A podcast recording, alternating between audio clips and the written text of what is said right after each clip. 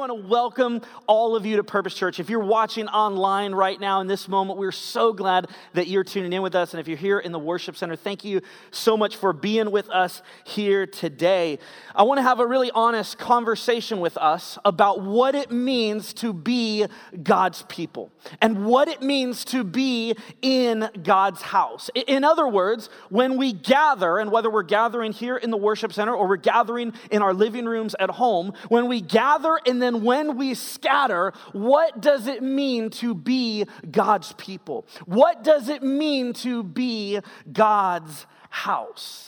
And let me just remind us all of the cultural moment that we find ourselves in. We are facing the big four right now. Number one, we are in the middle of a pandemic. Number two, we are in a recession. Number three, there is racial tension in our country. And number four, this is an election year. Can I just tell you, movies are going to be written starring your favorite actors and actresses about 2020. I mean, this is a crazy moment in history that every single one of us find ourselves in.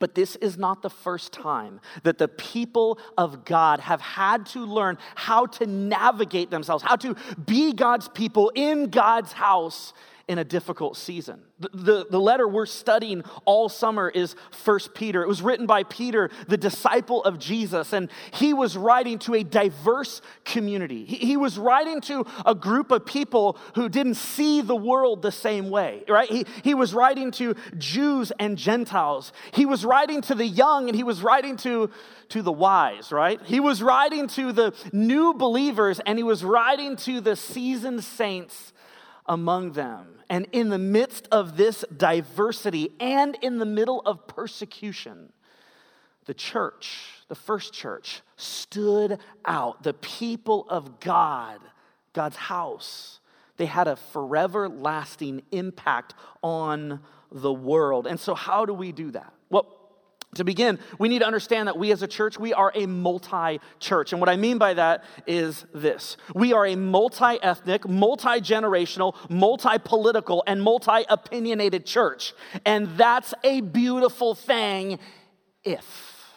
Hang with me for a second. That's a beautiful thing if we unify around Jesus. God's house could show the world a pathway to unity they could only dream of experiencing. In fact, I have this crazy idea in my mind that the world might look back at 2020 and say, the only way we got through it was because of the church, which is why it is so important that we are having this conversation today. And what's powerful is our text just leads us there. The passage we're studying today just opens the door wide for every single one of us to have open hearts to hear what it is that God desires to say to us. And so what I want to talk about for just a few minutes is the five musts that we have got to get, that we have got to rally around as God's people in God's house. So number one, find me in 1 Peter chapter 1. Big idea number one is this. God's house must prioritize loving people first. That if we are going to be God's people, if we're going to be God's house, we must prioritize loving people first. And let me just say for a moment, if you're here or watching online and you're not sure that you're interested in being a follower of Jesus, I want to encourage you to tune in, because maybe as we explain what God has called us to be, who God has called us to be, it might pique your interest. It might create a desire in you to take a step forward. Or for those of us that are following Jesus, trying to figure out how to do that in this moment, maybe this will sharpen us and focus us. Big idea number one, God's house must prioritize loving people first. 1 Peter chapter 1, beginning in verse 22, it goes like this. Now that you have purified yourselves by obeying the truth, so that you have sincere love for each other, love one another deeply from the heart. So piggybacking on what Pastor Glenn was talking about last week, he talked about five motivations for living a holy life. And what Peter is building off of here, by the way, Pastor Glenn's sermon was phenomenal last week. If you haven't watched it, he made holiness sound really, really fun, really, really awesome and dynamic. And so I want to encourage you, check that out online, watch it again.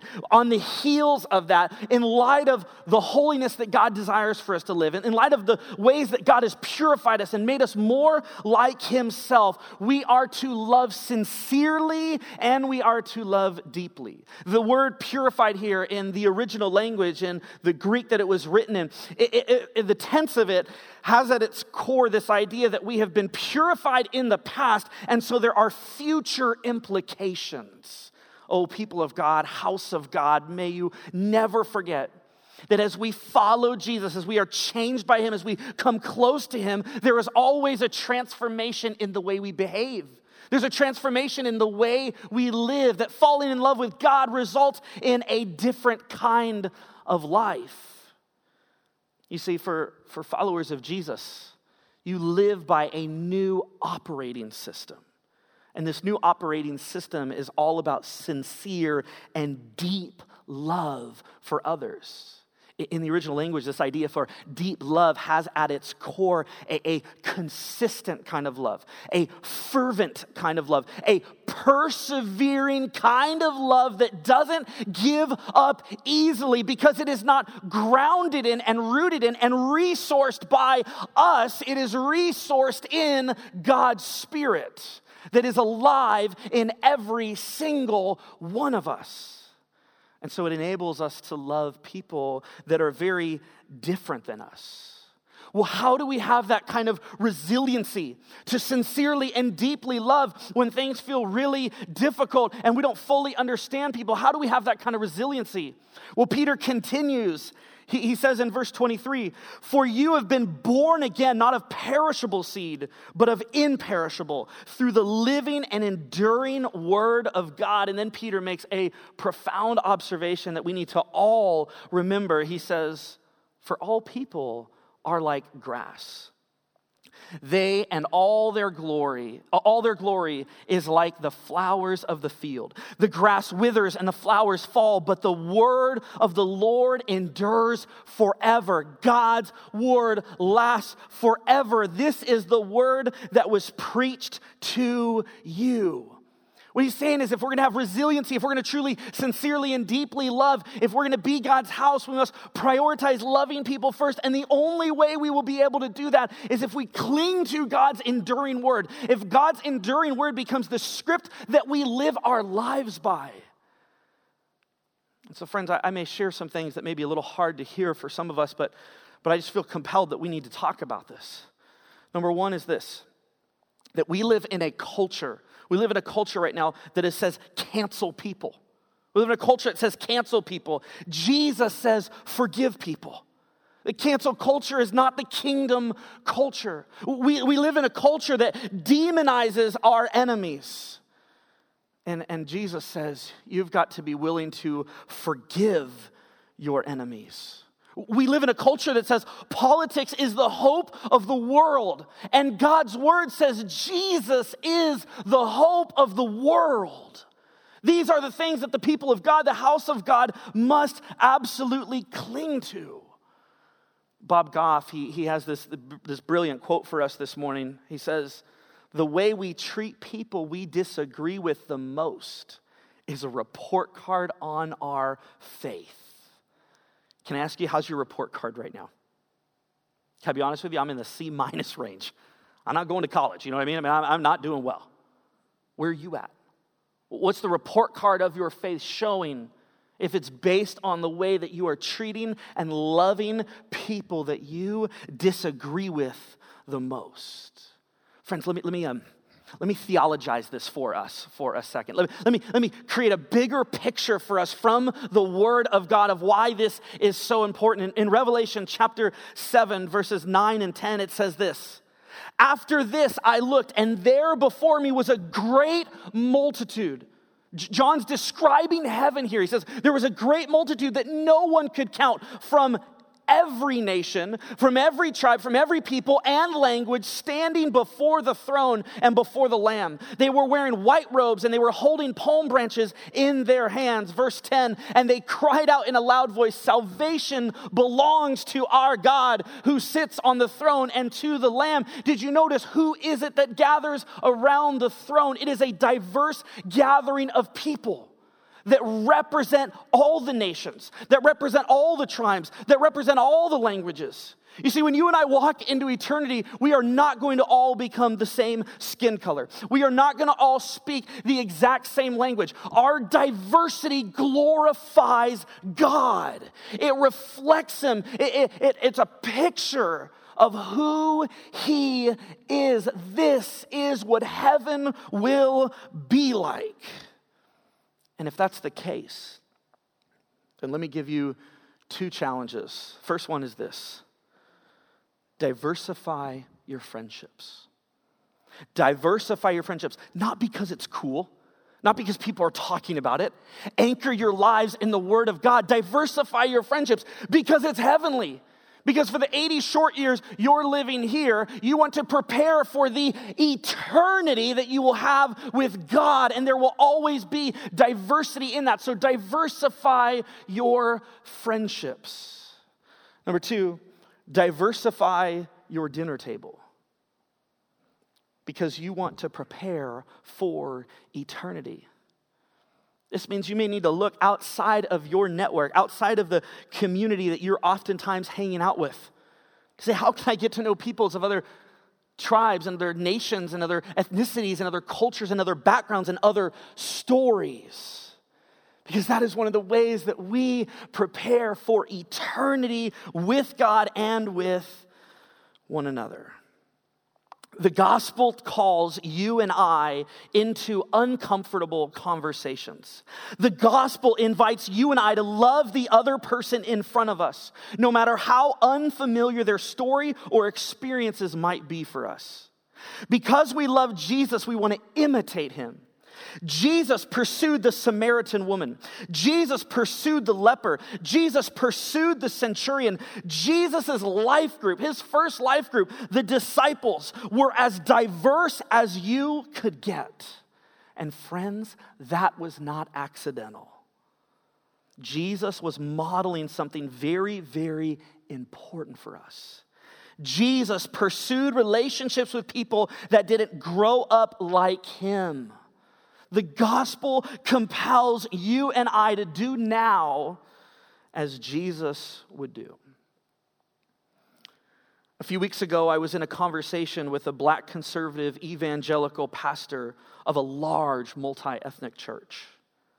He shared that a few days before our meeting, he was parked in his car and two police officers pulled up behind him. And even though they weren't stopping him, what happened next surprised him. This black pastor who has law enforcement in his congregation that he loves and supports, he started to have a panic attack in his car. There was a very real fear for him in that moment. I cannot pretend to know what that is like. If you are experiencing distrust of law enforcement, I want to encourage you that a possible step forward for you could be building an authentic friendship with someone in law enforcement. I have had so many conversations with police officers and their spouses, and here's what they're wanting you to hear. They are hurting. They're afraid. They are doing the best they can to fight injustices, and they take seriously their mission to protect and serve. And they feel like they're being targeted when every one of them that I have personally talked to has said they just want to help. To our law enforcement family at Purpose Church, I want you to know that we love you. We see you. We are praying for you. And we are proud that you represent Christ, just like all Christians do in the workplace. There's another conversation going on in America right now, and it's a biblical conversation. Racism or prejudice is completely anti-God and needs to be addressed because it breaks God's heart. If you think racism is not real and that it's not a problem and that people of color have basically the same experiences as their white brothers and sisters, I can only beg you to set aside time to build authentic friendships with some people who don't look like you, and ask them how racism has played a role in their lives. I'm so grateful to Jesus for all of the followers of his that are in our church and that are outside of his church that have been willing to share their stories with me. In those conversations, I have found over and over again that most people of color have personal and systemic experiences with prejudice, bias, and racism. This is not a political conversation. This is a Christian conversation. Reconciliation and justice have always been at the center of God's work in the world, and it's all over the pages of Scripture. It's our job as Christians to see every person as an image bearer of God and to treat them as such.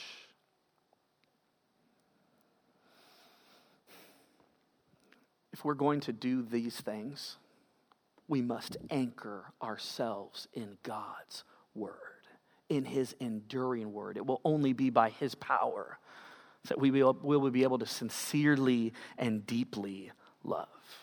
Number two, God's house must take an internal inventory.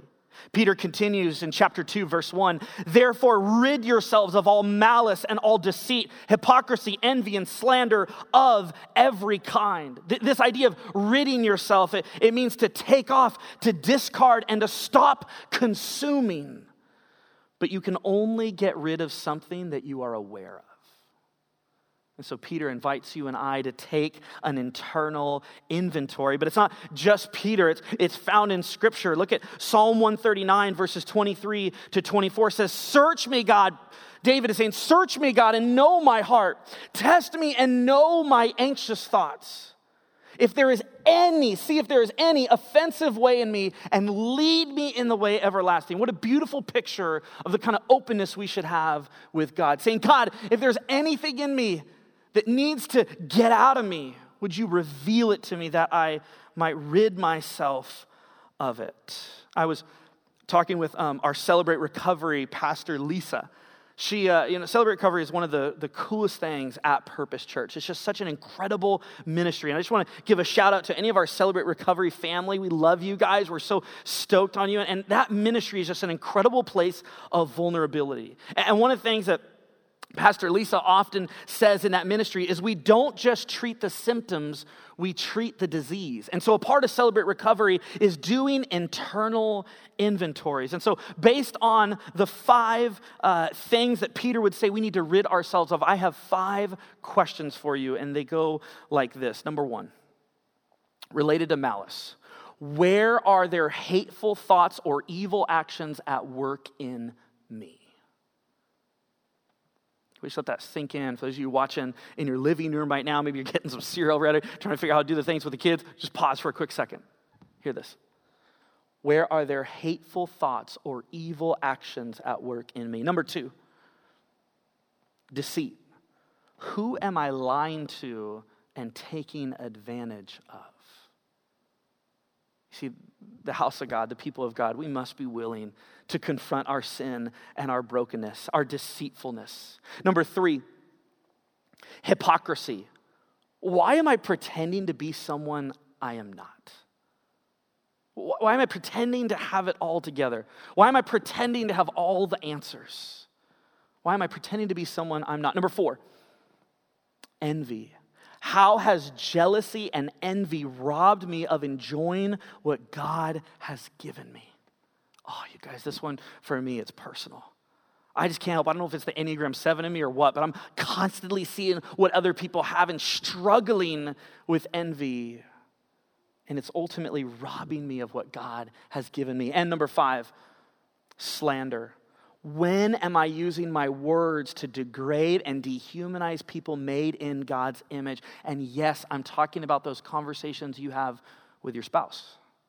And yes, I'm talking about those conversations that you're having with your life group. And yes, I'm talking about those conversations you're having over a barbecue. I would ask you to think about the words that I'm using. What are they revealing about the way I think about people? Because God's word always calls us to see our enemies as people who God might want to use for his glory, to see people we're giving up on as those that God has never given up on. Number three, God's house must crave Jesus above all things. If we're going to be God's people in God's house, whenever we gather and then whenever we scatter, wherever God takes us into all the work environments, the friendships, the places we go, when we gather and then when we scatter as the house of God, as the people of God, we must crave Jesus above all things. Peter continues, he says, like newborn babies, crave pure spiritual milk so that by it you may grow up in your salvation now that you have tasted that the Lord is good.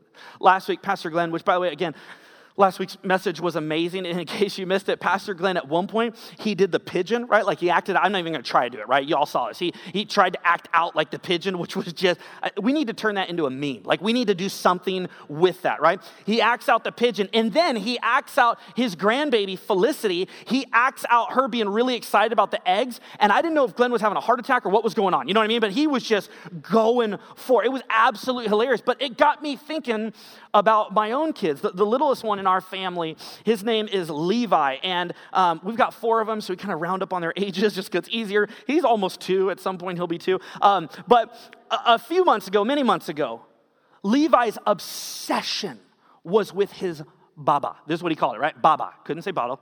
He said baba. His obsession was with his baba. In fact, towards the evening when we would prepare it, it didn't matter what else was going on in his life. His singular obsession and focus was his baba. It's all that he could think of. In fact, everything else was a major distraction in his life. Everything else got in the way. Even if I would try to wrestle with him or play, he would just scream and all of a sudden become like Hulk baby. You know what I mean? Just freaking out to get at his baba because he craved it, because he couldn't get enough of it.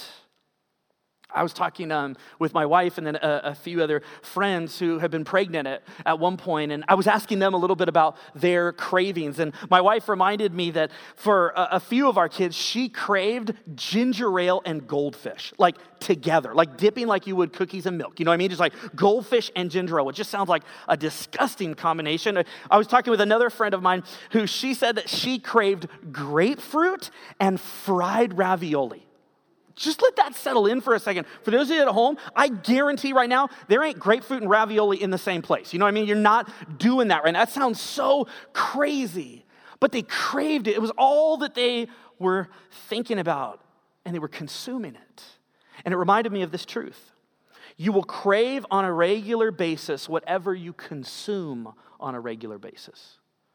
You will be craving on a regular basis, whatever it is that you consume on a regular basis. So how do we become God's people in God's house who crave after Jesus? Let me give you a spiritual growth roadmap. The spiritual growth roadmap is this. You will crave God when you spend time in God's word with God's people to reach God's world. Let me say that again. You will crave God when you spend time in God's word with God's people to reach God's world.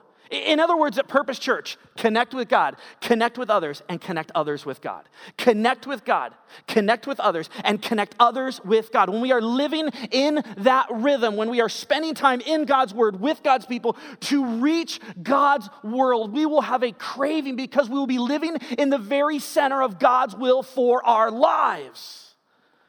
What is it right now that you are craving? What is it that you're fixated on? Is it a new Netflix show? Is it the latest news article?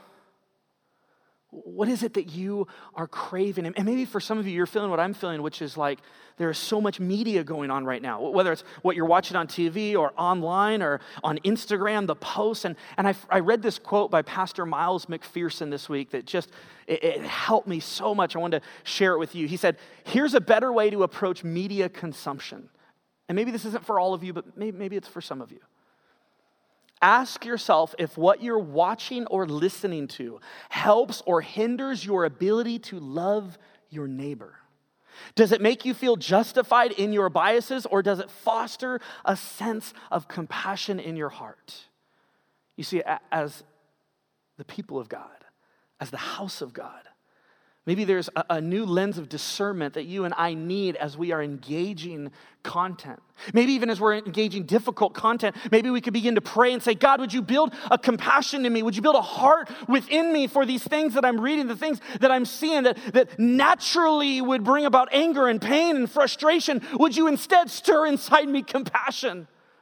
Stir inside me an ability to see and to feel about this the way you see and feel about it. But friends, it's also okay to crave Jesus and be sad at the same time. It's okay to crave Jesus and be heartbroken. It's okay to crave Jesus and be angry at him and not understanding what he's doing. I'm reading through the book of Psalms right now, and I read this psalm that I'm about to share with you, and honestly, I thought to myself, are we allowed to say that? Like, as followers of God, are we allowed to say these words? Because I feel like I kind of grew up in a church culture where it just felt like these were not okay things to say to God. And yet maybe for some of you, because of where your heart is at right now, maybe you're so wounded, you're so hurting. Maybe you're angry at people, or maybe you're angry at God. Maybe these acceptable prayers would be helpful for you. In Psalm chapter 10, beginning in verse 1, it says this: "Why, Lord, do you stand far off? Why do you hide yourself in times of trouble?" We're just going to pause here for a second. Any of you feel uncomfortable when you read these words? Maybe you're at home. When you see these, does it feel like, are we allowed to say those kinds of things? Let me remind you this. David is not looking at a friend of his, and he's saying, God's the worst right now. He's not getting a group of people and saying, I'm so angry with God. He is going directly to God. He's going face to face with God. He's literally talking with God, and he's saying, why, Lord, are you standoffish?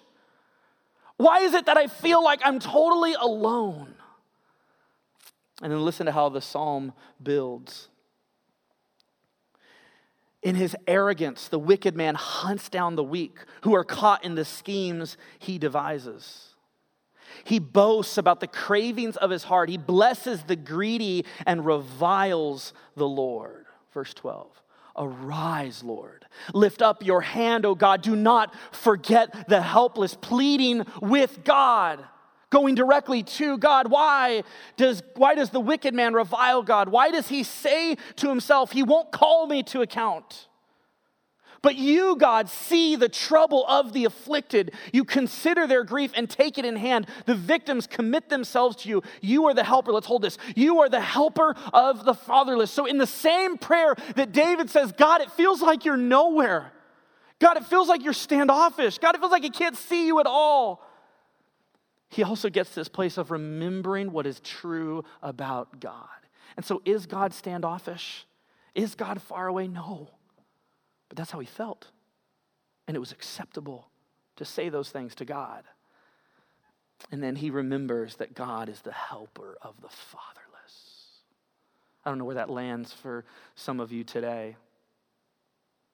But you got to remember that God is your heavenly Father who loves you and adores you. Let's keep going. You, Lord, hear the desire of the afflicted. You encourage them and you listen to their cry, defending the fatherless and the oppressed so that mere earthly mortals will never again strike terror. God is listening, God is hearing, and God is a defender of the oppressed, of the fatherless, of the wounded, of the hurting.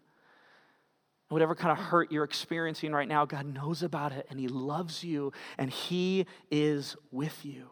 Number 4, God's house must look like the builder. God's house must look like the builder. Peter continues, as you come to Jesus, as you come to him, the living stone rejected by humans but chosen by God and precious to him, you also like living stones are being built into a spiritual house to be a holy priesthood, offering spiritual sacrifices acceptable to God through Jesus Christ. Why does it matter what you and I crave?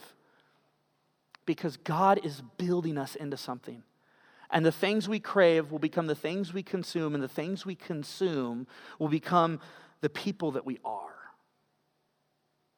And God is building you into a spiritual house. What does that mean? Think about the imagery of a house, of a home as it should be. A home is a place of refuge. It's a place of safety.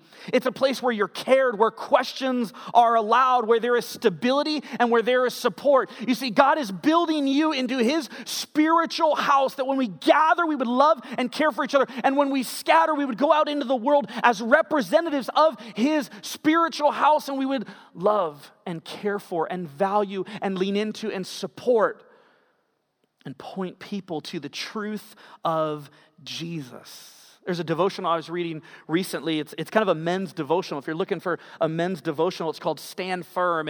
And there was an excerpt in there called Under Construction. And this was a quote from the devotional. It said, an average custom home takes about 7 months to build. Of that time, just over 3 weeks is needed to frame the house and put on the roof. The bulk of the time is used on finer carpentry and finishing items. While the outside of the house looks good rather quickly, intricate work that makes the inside of the house structurally sound and livable takes months to complete.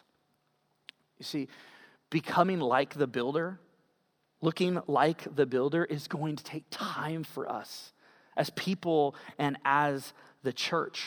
But what will we be known for? In Hebrews chapter 13, verse 15 to 16, it says, through Jesus, therefore, let us continue to offer God a sacrifice of praise. What does it mean to offer sacrifices to God? It means this, the fruit of the lips that openly profess his name and do not forget to do good and to share with others, for with such sacrifices God is pleased. The house of God, the people of God should be known for proclaiming Jesus above all things. They should be known for doing good, and they should be known for sharing resources. This is why when we tithe, when we give of what God has blessed us with, it's a way of us being the church. It's a way of us impacting the world in larger ways than any one of us could do on our own. Verse 6 and 7, for in Scripture it says, see, I lay a stone in Zion, a chosen and precious cornerstone, and the one who trusts in him will never be put to shame.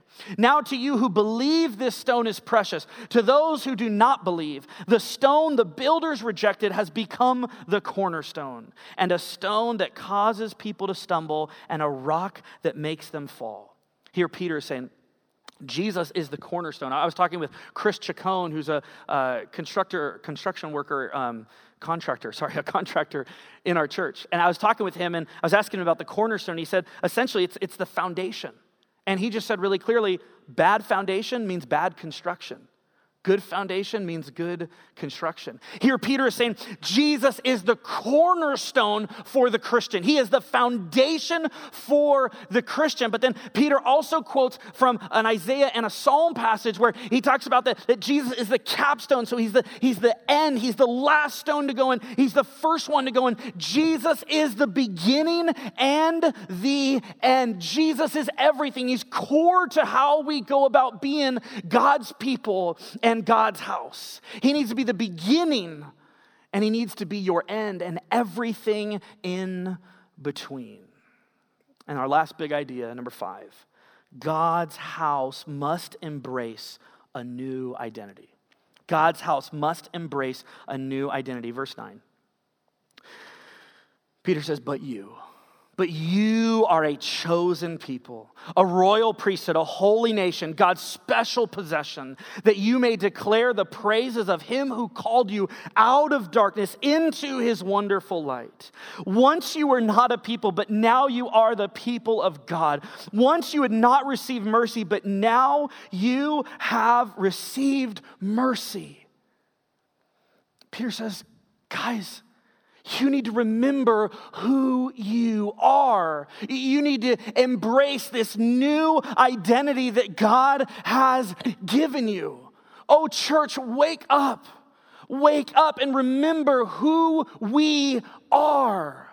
We are a chosen people. This means that God brought us together for a larger purpose, that we are a royal priesthood. This means that God has given you and I immeasurable value and worth. We are a holy nation. This means we are not divided by borders or ethnicities, but we are united in Christ. We are God's special possession. This means that God loves and treasures us and considers us worth it. We are called into the light. This means God will forever be drawing us closer to his heart, and we are recipients of mercy. This means God gave up everything to win back his lost people. Oh, church, this is who you are. This is who we are. We are God's people. We are God's house. May you and I choose to live like it. And when we prioritize loving people first, and when we take an internal inventory, and when we crave Jesus above all things, and when we look like the builder, and when we embrace our true and our new identity, we will be God's people. We will be God's house. And the world is waiting, and they're watching, and they're confused, and they're broken, and they're hurting, and they're wondering, is there any hope? The church is the hope of the world because Jesus is the hope of the world. So may we be God's people. May we be God's house. Heavenly Father, we come to you today needing desperately for you to continue to make us into the kind of people that you've created us to be.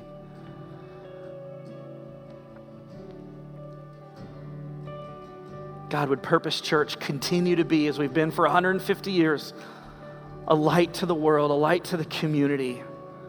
May you continue to reveal in us ways that we need to grow and change, that we might become more like you. In Jesus' name we pray, amen.